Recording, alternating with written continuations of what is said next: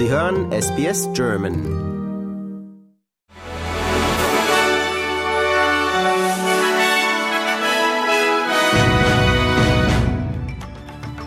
Der Generalsekretär der Vereinten Nationen, Antonio Guterres, hat sich gegen die Vorwürfe, die UNO sei im Krieg zwischen Israel und der radikal-islamistischen Hamas voreingenommen, gewehrt.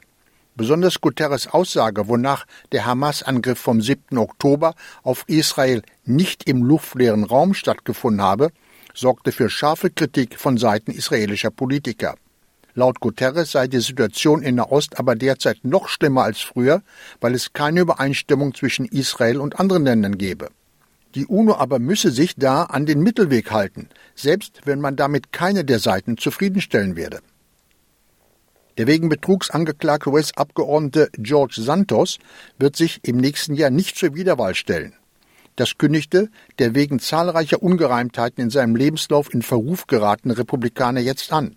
Der erst vor einem Jahr ins Repräsentantenhaus gewählte Santos habe seine Wählerinnen und Wähler mit einer beständigen Serie von Lügen über seine Herkunft und seine Erfahrungen belogen, hält ein Bericht des Ethikausschusses des US-Kongresses fest. Der Internationale Gerichtshof hat Syrien zu sofortigen Maßnahmen gegen Folterpraktiken verpflichtet. Das Land müsse alles tun, um Folter und unmenschliche Behandlung von Gefangenen zu verhindern, erklärte das höchste Gericht der Vereinten Nationen in Den Haag. Das Gericht veröffentlichte seinen Beschluss über den Antrag von Kanada und den Niederlanden. Die Staaten wollen Syrien wegen des Verstoßes gegen die Anti-Folter-Konvention zur Rechenschaft gezogen sehen. Wegen seiner mutmaßlichen Mitverantwortung für einen Giftgasangriff in Syrien 2013 hat die französische Justiz gestern einen internationalen Haftbefehl gegen den syrischen Machthaber Bashar al-Assad erlassen. Die Geschäftsführerin von Optus, Kelly Bayer-Rosmarin, sagt einer parlamentarischen Untersuchung des Senats, dass das Unternehmen Maßnahmen ergriffen habe, um sicherzustellen, dass sich ein massenhafter Ausfall wie letzte Woche nicht noch einmal ereignen werde. Mehr als 10 Millionen Australier und 400.000 Unternehmen mussten stundenlang ohne Telefon und mobiles Internet auskommen.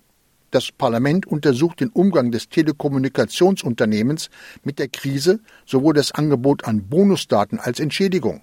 Inzwischen mehren sich Spekulationen in den Medien, dass die Führungsrolle von Kelly Bayer-Rosmarin bei Optus auf der Kippe stehe. Der Polizeikommissar von Südaustralien, Grant Stevens, sagt, die tödlichen Schüsse auf einen Polizisten auf einem ländlichen Grundstück über Nacht seien eine Erinnerung an die Gefahren der Polizeiarbeit. Der 53-jährige Polizeibeamte starb bei einer Schießerei auf einem Grundstück in der Nähe von Bordertown, nachdem er und zwei Kollegen auf Berichte über verdächtige Vorkommnisse reagiert hatten. Ein zweiter Polizist wurde ebenfalls angeschossen und wird wegen nicht lebensbedrohender Verletzungen im Krankenhaus behandelt. Ein dritter weiblicher Polizist wurde nicht verletzt. Der 26-jährige vermutliche Schütze liegt in ernstem Zustand im Krankenhaus. Er wurde von Schüssen der Polizei verletzt. Und das waren die Meldungen des Tages an diesem Freitag, den 17. November.